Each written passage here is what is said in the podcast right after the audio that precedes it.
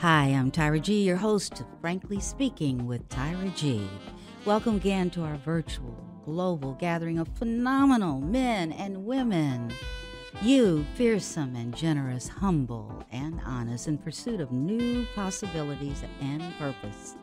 Each month, we change our theme inspired by you. Yes, I, I said you. We bravely walk into places where tradition has told us there's some things we just don't talk about.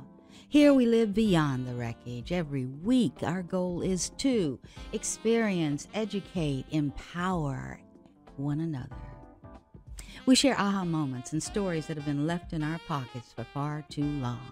Every week, we start right where we are. This month, we enter the second year of production and proof that dreams can come true. Frankly speaking, with Tyra G is one of my most precious dreams, and I just want to thank you for being here. You're listening to Radio Fairfax, Fairfax, Virginia, on your TV, mobile device, or phone. And we stream live every Saturday evening at 8 o'clock. www.radiofairfax.org. That is local, national, and international. And yes, I know it's date night. No worries. You can catch us on YouTube. Frankly Speaking with Tyra G. And for those of you who send me those love notes and email, I encourage that population to grow. Tyra at Tyra Garlington will get you into my ear and into my heart. Thank you, Courtney Nero, for composing and performing our theme song for Frankly Speaking with Tyra G and naming it I'm Listening.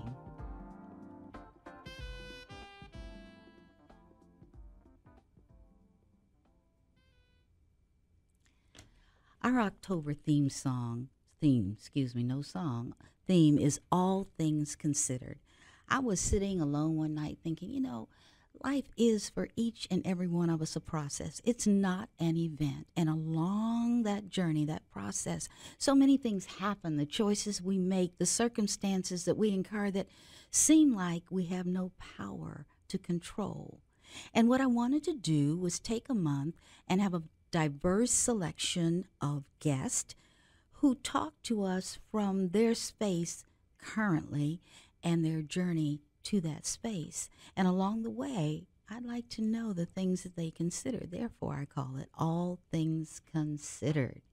We will hear stories that involve lessons learned, heroes and sheroes. We will hear major decisions that were made, dreams and challenges that were experienced. And I have a favorite uh, author, coach, Marianne Will, Will, Williamson, who um, has a beautiful saying about who we are not and who we are. And it will help us create our common thought space for today. So I quote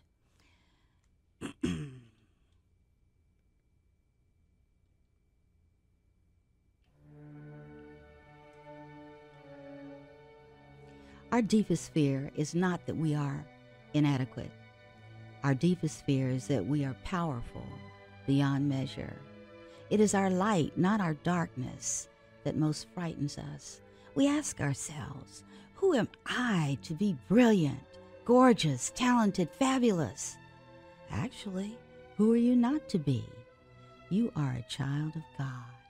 Your playing small does not serve the world.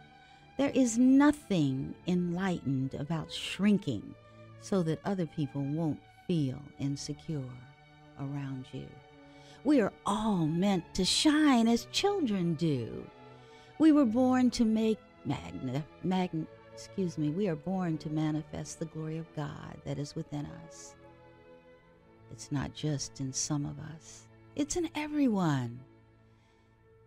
And as we let our own light shine, we unconsciously give other people permission to do the same.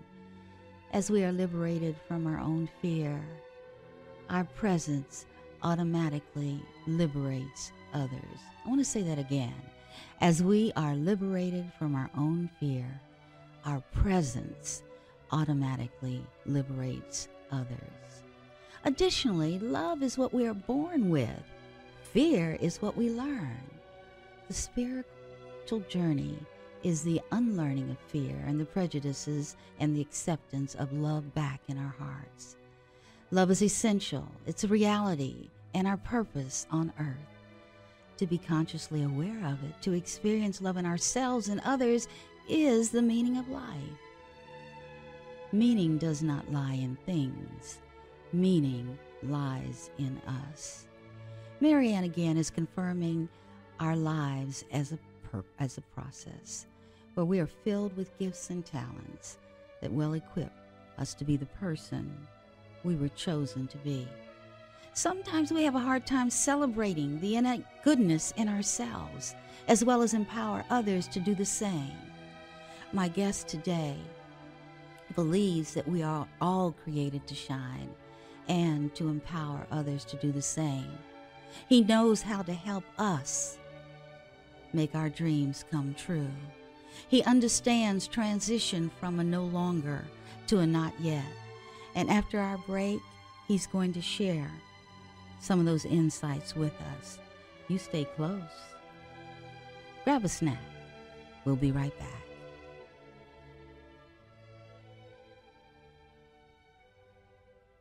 And we are back. At this time, I'd like to welcome to Frankly Speaking with Tyra G, Mr. Den- Dennis Foutz. And he's not only going to introduce himself, he brought us a bonus. Dennis? Well, thank you very much, Tyra. Uh, thank you for letting me onto your uh, your show today. It's, it's, my honor to be here, and thank you for letting me speak to your speakers, to your listeners today. And uh, again, this is my wife to my right. Can't see, but you can hear me introduce her to my right. On my right side is Lindsay. Now I heard right three times. Yep. so there's probably a metaphor in there somewhere. If I look forward to my right, on my right, I'm glad you brought her. Welcome, Lindsay. Thank you. Uh, tell us um, about yourself in this way. I ask each of my guests to pre- pretend like they are a book in a human library, and tell us what you'd like to to have as your preface to engage us enough that we want to read the whole book. Who are you? Yeah, absolutely. Who am I? The I guess you have to start talking about my childhood a little bit, yeah. and uh, a little bit about my mom and dad, and then how I grew up. The uh, a son of a tradesman not college educated. Uh, went to college probably for like that 30 days and realized it wasn't for him. And then he went out and became an electrician and then uh, met my mom and settled down, realizing he had to make a real income and grow up a little bit. This is what he would describe. Then he became a salesman. Uh, then uh, brought three, I think, beautiful children into the earth, so into the world. And uh, then we, as a salesman, he moved. We moved around quite a bit, mm-hmm. um, and uh, here in the United States, then uh, working through that, the that sort of struggle, I probably saw a little of that um, up to about the ages of you know about six years old. I saw that hardworking salesman mentality that had to be pushed through. Um, you know, dad weigh a lot, mom sort of hunkering mm-hmm. down, taking care of the family, and then I sort of saw that uh, golden age, if you will. Mm-hmm. You know that that about the age of you know six seven years old to about the age of 14 that golden era of a time period where a salesman really makes his mark yes and yes. that was so that was very very uh, didn't understand necessarily when you're at that age right. what that means but you know the summer camps everybody's at summer camps and um, mom's doing all this for you all the newest clothes and mm-hmm. you know i had all the run dmc first album editions you know all that good stuff right and then uh, and then, like a lot of stereotype that occurred during the uh, in the '80s time mm-hmm. frame, where the economy took that that really hard uh, turnaround, and uh, my dad went through that. He, you know, his whole life not college educated, but gr- a grinder in life, but very successful at it. And then he had to turn around and had to get a new job and a new trade, and that w- and spent even more time away from the family. And then I became, uh, well, again, a 1980s really a statistic of a split family. Okay. And then this is where now you're kind of seeing a little bit of a mom, a little bit of dad, uh, and then that that gets you through all the way through high school, and then where you go, um, you know, with some of those micro heroes, right? I don't think a lot of people talk. Everyone, a lot of people talks about the big heroes in life and all the Nike commercial heroes, but you know, the, the it's the micro heroes, and I think for a, as a as a guy, and I, I hope that your listeners, the the men listeners out there, I think they can really appeal to this where they go, you know what, it's not necessarily that one person, but there was so many little people that in their life that became big people because they said, you know, you're a really smart kid, you hang in there. You know, man, you're really fast on the track, keep running faster.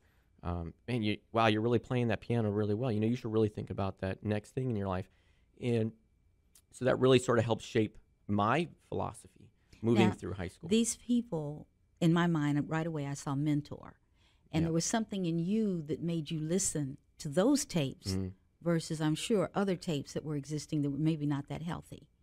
Now, one thing I want to park on when you said so we became a split family for a period of time.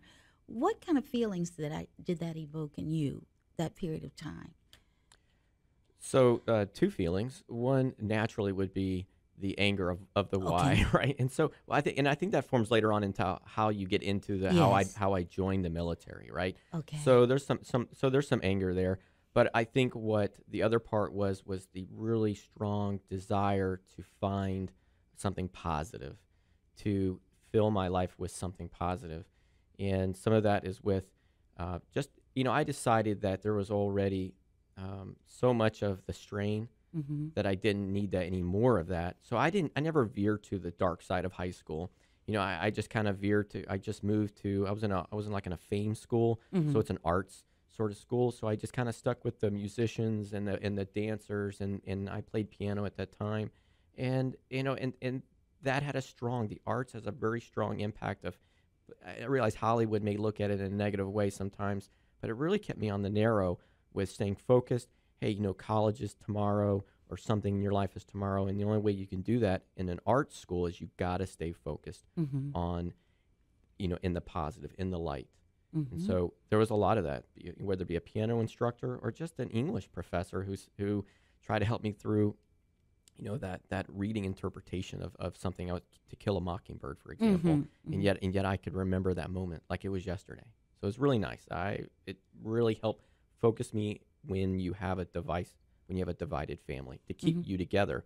I what kept me together in that in those emotions was school which. I think that is I think that's true about a lot of kids.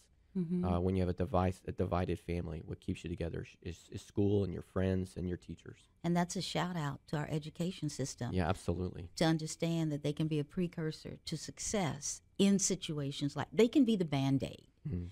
And um, of course, I was teacher principal. I, I really appreciate that because I understood when a child's eyes lit up, when something resonated, and how important that was. And, you know, this is a shout out to any of you in education or anybody dealing with young people.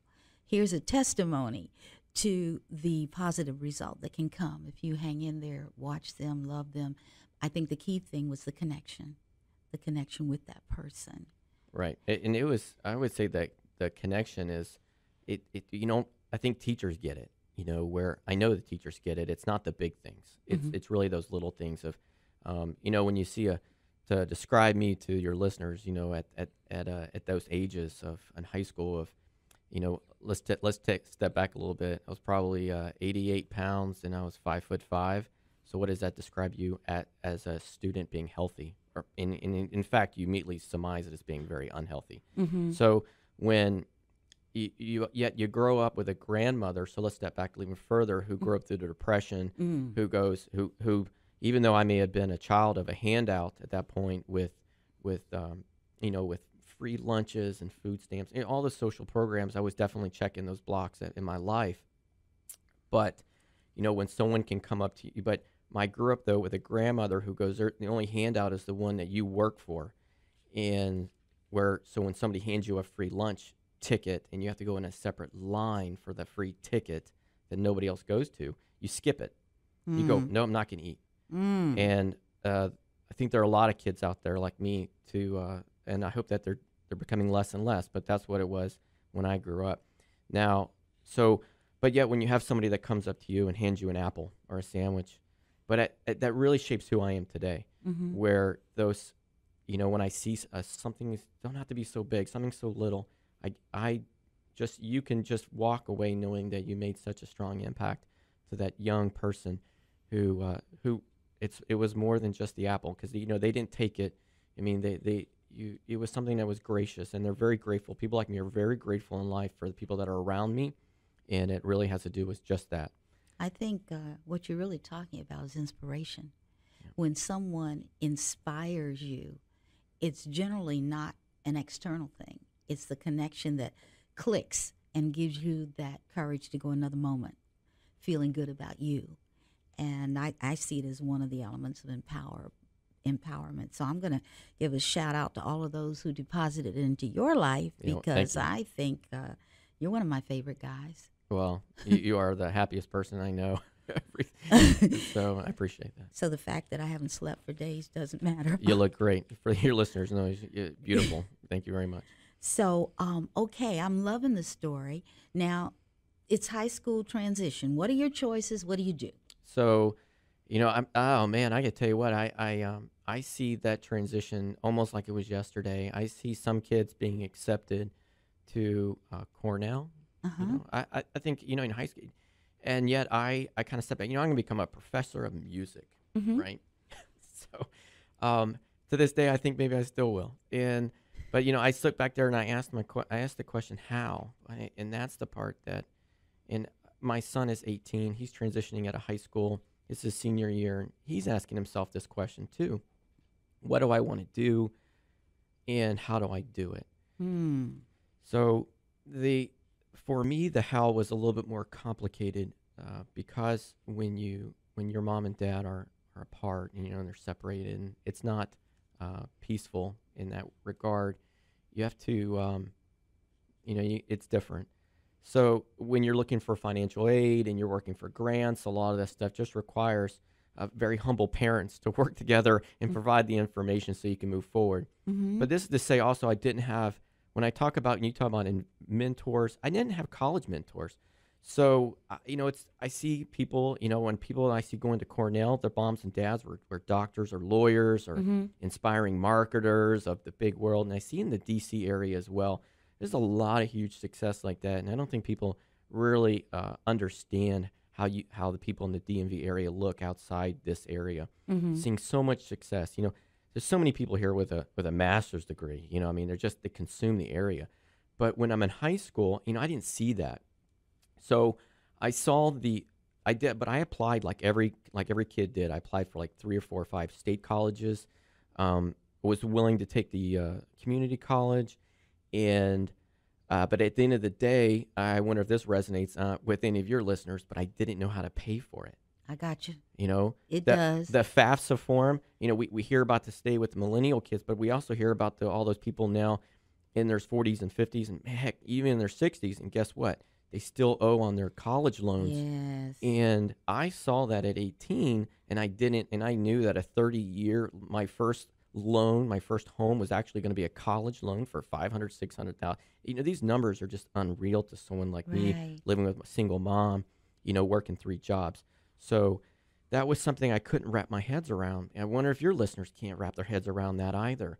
Where h- how do I do that? The tuition even today is something that is it's different. It's very high, and then Mhm. you're looking at results.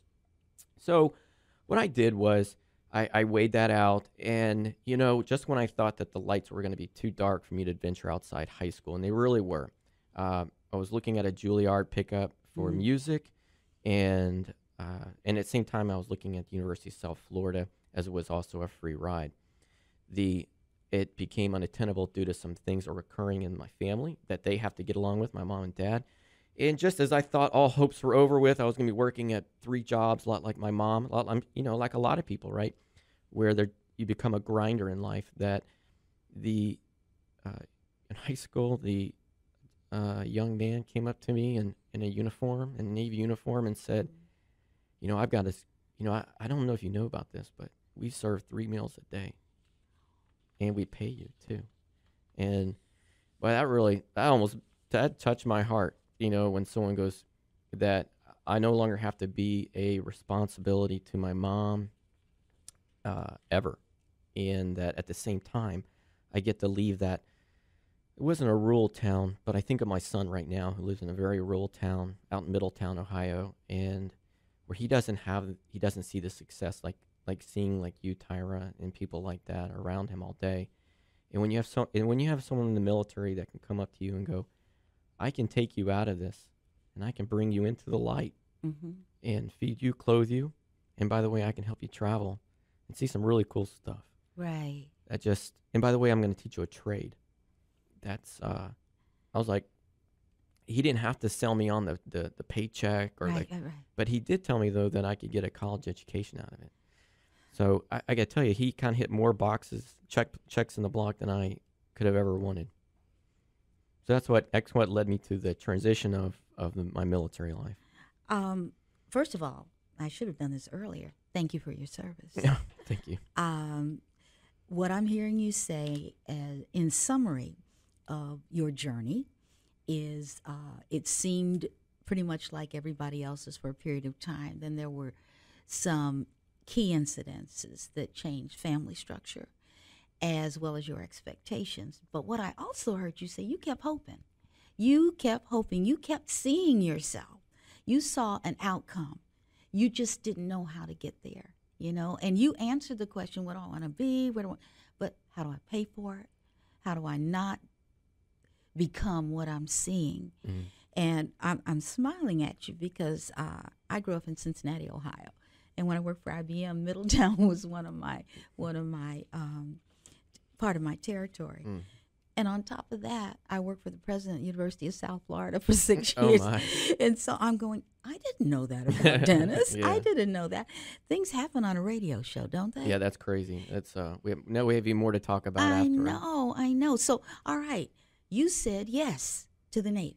I did, you know, and it's talking about that keeping the the dream alive. I remember even when I got out there, and you know, my responsibility in the end wasn't to be a musician, which was my as- which was my goal. It Mhm. didn't work out to be a musician in the Navy, um, but I remember driving a, a warship, and off the coast of uh, off the coast of Africa. Mm-hmm. In fact, it was off the coast of Somalia, and I used to, and you know, these days where everybody can investigate everybody's statements to full truths, but Mhm. if somebody was a troll out there, they they could uh, they could validate that I used to carry a Harvard uh, admissions book in my back pocket when I used to stand watch on the on the bridge on the warship, and because it was, I didn't know because in reality, the how never got answered, but my why and my dream never ended.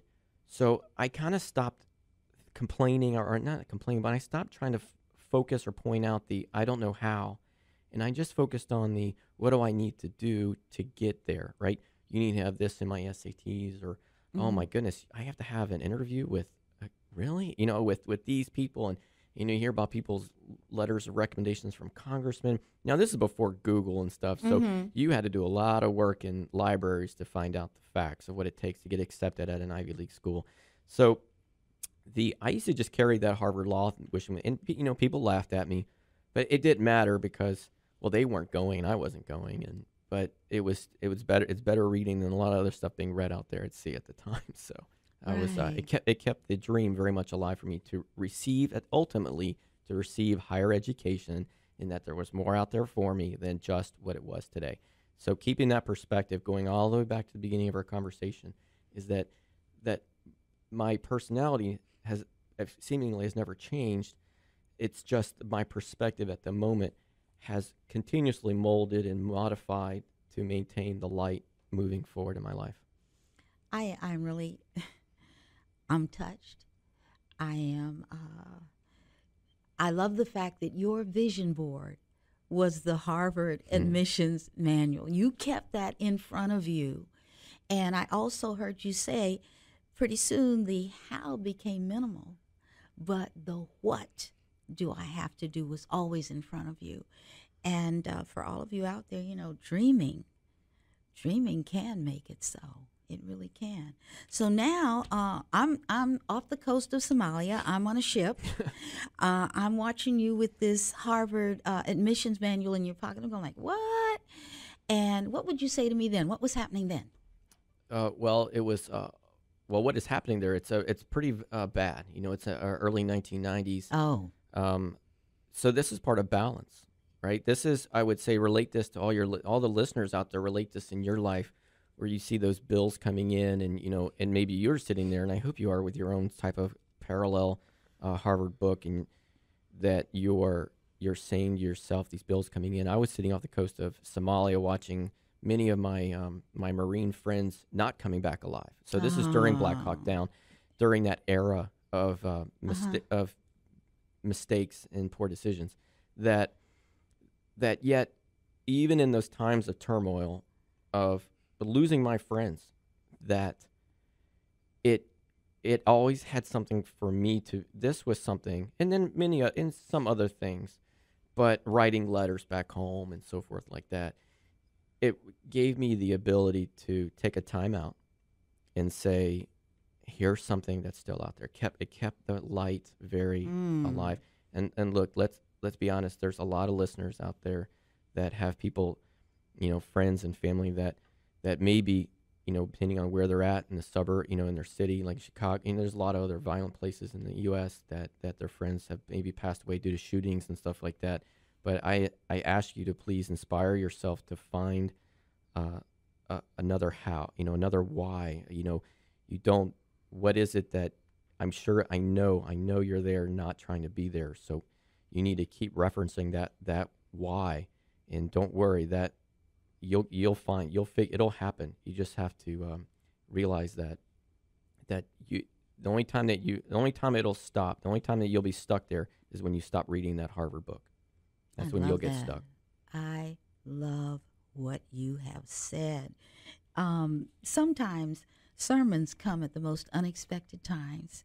And for me, I walk through life and I may be in the grocery store and ask someone, How are you? And they may say something I put in my my spiritual doggy bag and carry around with me. So you never know when a truth that can touch your life uh, comes to you. You never know how it's going to come. So I'm sitting here humbled by your transparency and your vulnerability, and I appreciate that. Um, how long did you stay in service? Uh, so the, my goal was to do uh, four years, get Uh-huh. out. You know, I was going to get my GI Bill. You know, again, I'm going to get my college education and- Right, and, right. run out and things like that. And uh, I, I said that about I said that almost every day. 23 and a half years later, I um, and I think it was one of those things where the at every turn I said, look, I may be in the military, but as soon as they stop, as soon as I stop promoting, as soon as I stop learning, as soon as I stop Okay. moving higher in this field, Yeah, yeah. then I'm gonna just I'm gonna just do a complete transition. And then it never stopped for 23 and a half years. It never stopped. The where you know I didn't get to Harvard, but I did I did go to the, I got accepted at Vanderbilt finally, but I I attended the uh, University of Memphis, and and then uh, received a commission, and then I worked uh, way through that as well for the remainder of my naval career. Excellent. Excellent. All right, so you did get close to it. You know, I, I the fact that I'm a, a college graduate means I succeeded. There you go. Say it again. You know, I'm as a college graduate, I succeeded at my goal. You know, the the Harvard was the the name, but it was at the at that at the core level, it was the bachelor. It was the degree of giving me opportunity to do something more than what I saw my father and my mother have. Mhm. And then I received my, you know, and I just kept going. That's just interesting. It's very contagious about formal education. You know, I just kept going. You know, like why not? I've already gone this far, so I got I I, I attained my master's degree. It wasn't very quickly, and uh, I, I did. I attained my master's degree, and I, I got to tell you that it was, it. I didn't think it was possible. You know, I sat there with an associate's degree when it all started, and I look back and I had my associate's degree, and I go, okay, now what does it take for me to get my undergraduate degree? And I remember somebody saying it's going to take the way you're going four more years.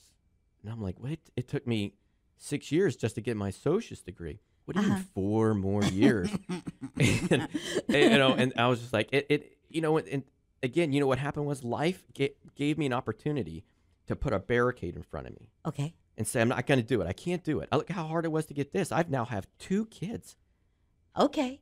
All right. Yeah. But I- Okay. but I just knocked it down and, and uh, worked my way through it, persevered. um, one of my most favorite quotes in the entire world. I met a uh, chief from Kenya, and he happened to be working at the same university where I was. And he said to me once, Impossible is merely a word to describe the degree of difficulty. So if we take impossible as an all consuming wall in front of us and understand it, take the power back. It's only a word. You know, how high do I have to jump? Does not mean I can't jump and I can't jump that high. So that that's that's wonderful. And uh, 23 and a half years of promotion, determination, additional education, family, children, boom. What made you leave? Uh, I would say it was the for me. Wow. Okay. So it, it definitely was the self awareness that after all these years, and so as for your listeners, you know, I it was 18, right? I was like five, three, four days after I graduated high school, I joined the military. Okay. That I realized, and I speak a little bit to my younger self to say, you know, that for those for those years, you know, you worked way too hard. To while looking for success, uh, in a lot of ways, I lost my passion for why I was working so hard for success. Success and passion don't always line up. That's true. Um, That's very true. success of promotion is what I talk about, right, in the military. Yes. Success of promotion did not mean success of passion. And this isn't to say I wasn't happy or I, I, I didn't achieve many great things, and I think I did. Um, but when you have an opportunity, a lot of times it happens in the military. I hope it. I think it does in this in outside as well. You you at a crossroads and you go. If you take take a left, you're gonna keep succeeding. But if you take a right, you'll find passion.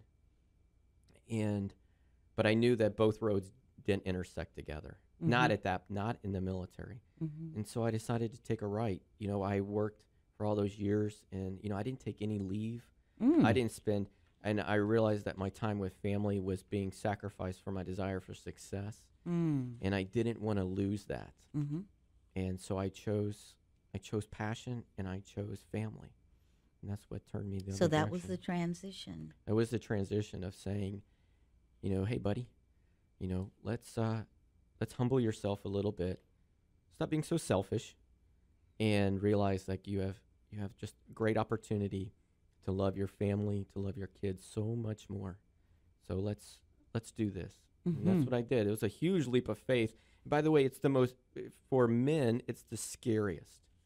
It is so scary for men and it's not talked about a lot because oftentimes people to make so many parallels with passion and success for men is the same. Like you know, success means you're passionate. You know, the Elon Musk and all these Mhm, guys. mhm, mhm. Oh, they're successful. They have passion. I don't know. You, you should probably ask him. I- Is he really passionate about it, or just want to be successful?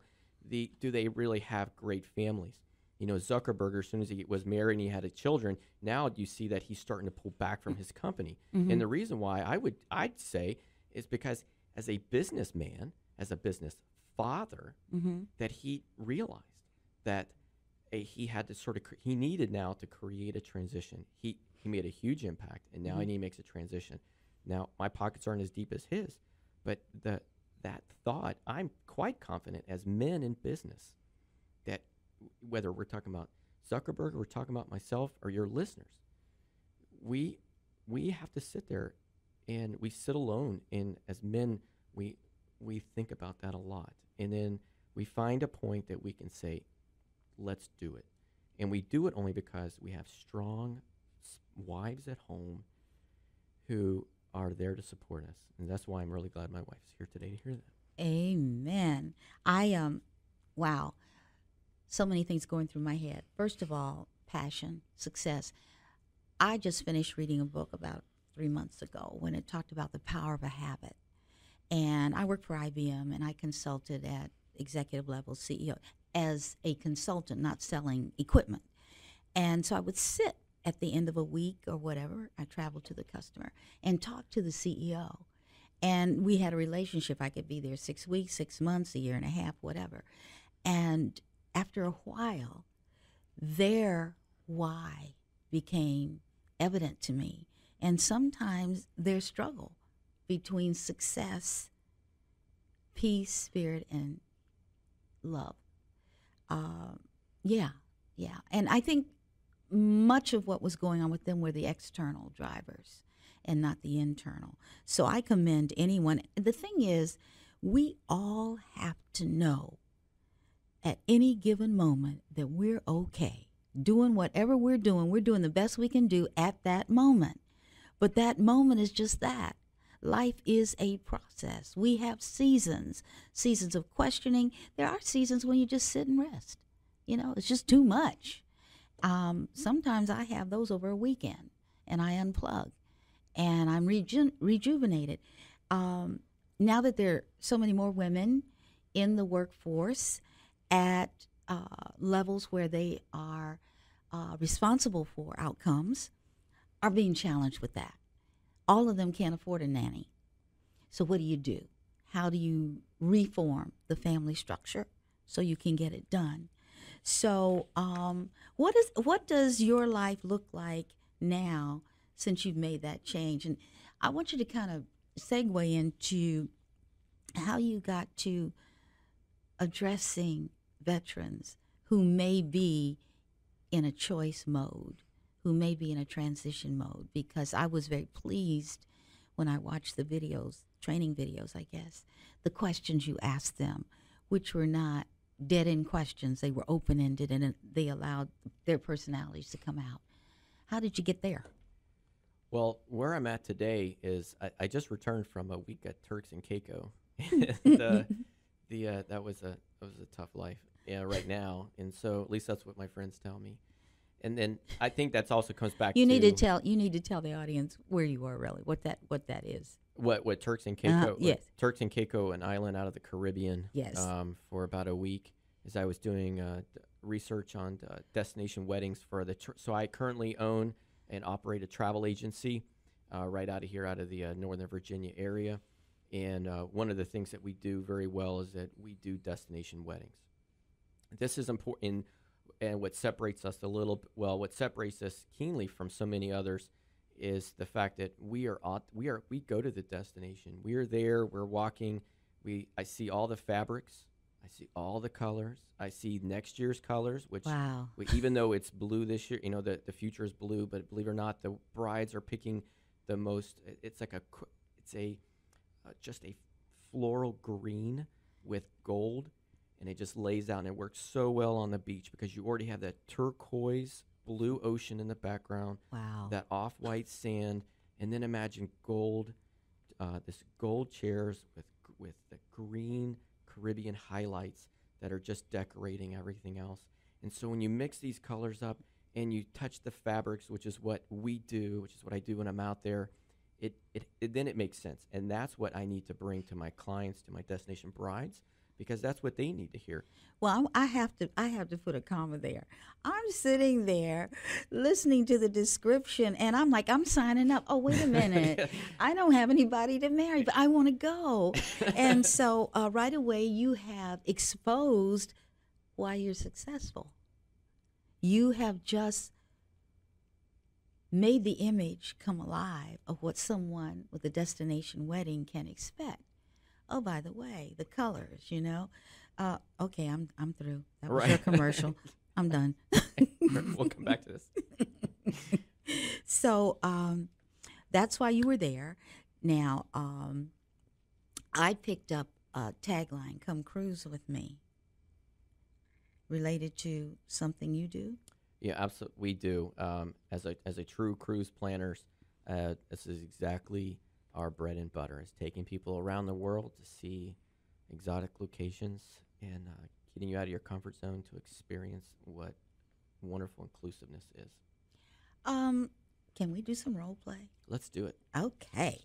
Um, for our listeners, I was thinking, how can I tell you, show you in words what it might be like to sit with Dennis and say, you know, I have a dream, I have a bucket list, I've never been to this place or that place, help me. So we decided that I would be that person, and he is going to facilitate my dream, my cruise dream. Uh, are you ready, sir? Yeah, I'm absolutely ready. And if, if my wife wants to jump in, because I take her just about everywhere on cruises, so so uh, if, if anything, uh, I think uh, as a as a woman, she has a very. I've learned. My wife has given me. A, she has a very different perspective. on what- really, what it took cru- you that long on- to figure that one out. That's, again, that's why I invited her. So, uh, so um, okay, Lindsay. I So just let you her and me. chime in. Just let her chime in, Great. but I'll lead the role. I'll lead the discussion. Okay. Okay. So, uh, ring, ring, ring. So, hey, so uh, hey, this Dennis Foutz, cruise planners, American Express travel representative. How may I help you? Dennis, I have been saving for such a while because I've watched all the travel shows on TV. I've saved my little nest egg and I want to take a cruise. I don't know how to manage the money, don't know how much it'll cost, but um, I think I'd like to cruise the Mediterranean. Well, well, first of all, I'm just really gl- what I'm hearing you saying, Tyra, is that the you are ready to explore Europe, and that- I would tell you that that is that's wonderful. The what the Mediterranean provides. If I'm not sure how much research you've done, but the Mediterranean brings you this warmth Mhm. of of the seas coming up north Yes. through Africa. Yes, right? yes, yes, that's So what you I have want. this beautiful warmth, but you have a culture that brings from the north of Europe. So I'm at, so whether you want to be in Italy and see, maybe even go up to to Rome, or maybe you want to go to the Greek Isles and go to Mykonos, that or a small little island like in Palma. I know that there's something that we can make sure that you can get to, and I hear that you're saving, which means that you're serious to you. Oh, yes. So I want you to know that I'm serious to you. So let's make this happen. I um I love art. Uh, I love different cultures. Most of my traveling has been uh, education related. Uh, I stayed with a Mexican family in Mexico for an entire summer. I went there not speaking a word of Spanish, and the five and seven year old who lived there taught me. They spoke no English, but it was an intercultural communication at the Inter American University. And I came home. It took me a while to kind of debrief and figure out what had happened to me. And what I learned is I I want a chance to discover whatever the port of call is. I want to get some indigenous touches. I don't want it all to be well, okay, you're going to you're going to uh, St. Peter's Square, you're to, you know, da da da. Yeah, I want to go there. But maybe I want to spend time uh, in the Vatican Museum, you know. So, knowing that I love art, and uh, I'm saving up for a second vacation, which will take me to Africa, because I also appreciate uh, sculpture and indigenous art. So I'm thinking this time I'm focusing on European. I don't know why I'm doing. I think because of history. I did a lot of ancient history, and uh, I studied art in college.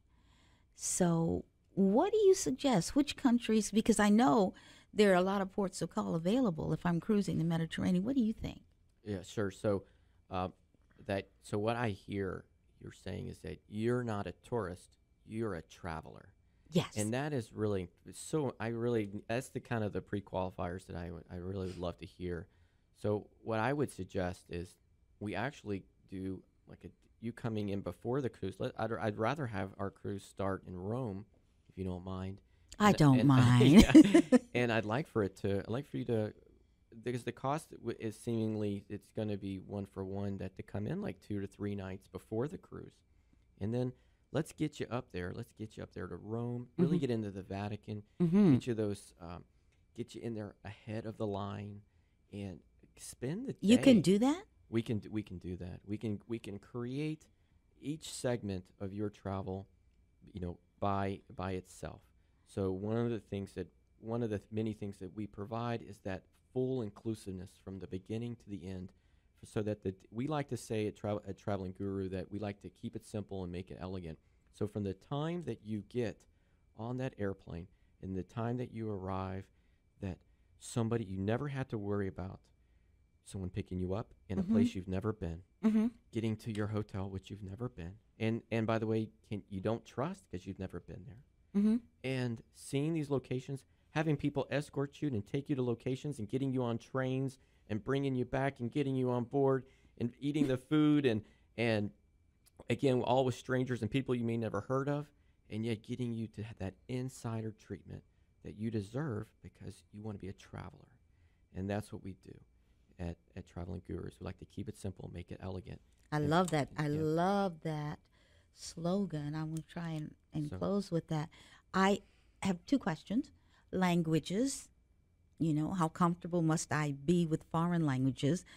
I don't have a lot of time before. I think I want to go in a couple of months. I don't have a lot of time to learn languages. I, I, I've studied Latin and French uh, and Spanish, and they are all somewhere in the recluse places of my mind at this point but also I don't eat uh, meat. I eat fish and fowl. So how does that diet and ability to communicate enter into our discussion of my trip? So, as a travel concierge service, that's exactly the, that really that needed information about. There's no travel I've learned after all these years. No mm-hmm. two people's travel are exactly the same, even if they're going to the same location. Right, all right. So let's just say we had the swine eaters who were there the week before You're doing the same itinerary as yours. Your vacation is going to look very different, Yes, yes, right? yes. So here I would make sure that your all your guides were English speaking, Okay. and then if you want to speak Italian or wherever you're wanting to be, sure, go ahead. But the guide is an is an expert at his field of giving you travel insight, Mm-hmm. speaking English, Mm-hmm. and that while you're there, I've made it very clear to the hotel, to the cruise ship, Mm-hmm. that, and that's one of the great things about cruising, where it's, where it's more than just you unpack once and you see the world, Right. that you also have a multitude of opportunity to eat different types of food. Yes. And one of the nice things about cruising too, when it comes to eating, whether it be fowl or vegetarian or, or meat, is that those for the cruise ships that are going, they bring on the food, they bring on the culture from those locations. Okay. So if, if you're in Barcelona, Yeah, yeah. if you're pulling into Barcelona that day, guess what you're going to have? You're going to have food from Spain. You're going to maybe even have entertainment on board from Spain. Mm. So the so now when you're asking for something vegetarian, well, that's not a problem because they eat lots of fruit and, and Mhm. or, or, you know chicken too. But you know, but they have, and, and you're not just going to get the burger joint, right? Mm-hmm. You're getting culturally immersed into that environment through food, and you know, and that's what that's what traveling is. You know, it's getting away from the McDonald's and the so forth. Yeah, right? yeah, yeah. But you're looking for someone to bring you into a culture where you can eat authentic food that is well by the way it's it's paid for. It's provided right? You're on a cruise so all your food and your entertainment that's all included. So what a treasure and what an extra benefit that is from cruising through the mediterranean. Oh, absolutely. And I'll have an opportunity to see the art. oh absolutely yeah ex- and even more so and this is where knowing you that i can arrange to make sure that the art is that your travel is is geared towards you it's filtered for you. So you're not going to uncle bobby's olive garden you're going to go straight to the art gallery Yes. you know like even in malta malta you go to Oh. the churches in malta Yes, yes, and i would say that that is an art gallery Uh-huh. it's because i've been there Okay. you know, as a travel concierge, I've been to Malta. I know where the church. I know where these places you need to go because you described yourself as a traveler. I'm gonna Mhm. make sure. I'm gonna make sure that happens. You know, I'm I'm sitting here thinking uh, because we've totally run out of time. That's that's always my fault. That's what happens when you when we get together. Um, what I would like to do, though, this came to my mind. Once a quarter, would you come back and visit and we take a cruise together? I would love to. It you always know- it's always easy to take a cruise on, on, on a podcast. So thank you very much. Yeah, I, I mean, seriously, would love to do that because I, I'm with you. That's the kind of mind I have. I can go right there with you. I want to give you an opportunity. I gave, uh, I gave Dennis an assignment as I always do, and he didn't do it, and that's okay. I've given him an alternative assignment. I asked him to reveal to us his journey, and yet, Dennis, I'm not going to punish you because what you did in, in the beginning is you told us what you probably would have told a younger self, which is keep your dream in front of you. It's not so much the how, it's the what and the why. I don't want to do your letter for you. But uh, in about two minutes, can you say what you perhaps would say to your son about the life he's about to lead? Sure. So um, I really kind of write this letter to my my 18 year old son who's Okay. in, in high school right now. Okay. and I would just say to my younger self, there's that you know you didn't you know you didn't travel as much as you'd wanted to, Mm-hmm. um, and you, and I you didn't spend as, as much time with family like you wanted to. The and you missed opportunities to you're going to miss those opportunities to bond with with your parents and also some siblings and that you know working too hard it it becomes a passion in itself in some ways where you just you learn i or i say to myself that again going back to that my passion didn't mean success for me, but I really thought it did for a long time. But what I realized that what my success really was was realizing that when you when you live in a galaxies and the worlds and the universes where even to this day with billions of dollars of technology we still have not found intelligent life on any other planet that when you have the ability and you're blessed with the miracle of being a foster parent, in my case, having children, that you are special. You are unique. You are wonderful. And that the heart, when the world seems so hard on you, that it's just a perspective. Don't, and when it gets hard and you lose that perspective, take out your Harvard book and just look at it again and just realize like everybody has to go to someone's going to Harvard and it can be you. You just have to keep keep that dream very much alive in yourself. Thank you. You have been listening to the wisdom of Mr. Dennis Foutz, who who is a travel guru, who was kind enough to bring his wife Lindsay with him today. You have been listening to Radio Fairfax, and I want to just add something. And, you know, there are days when we go, I'm just tired of being tired, or I don't want to do that. Uh, flip the script and remember there is nothing in your life that you are missing. There is no need to frantically become more, be more, do more, get more. You are whole and complete and were gifted with every talent and insight you needed to thrive in this world the moment you were born. I want you to know that you're worthy, you are not alone. You and your circumstances are two separate entities. You've been listening to Frankly Speaking with Tyra G. I want you to know I'm here for you. I care about you, and I'm listening.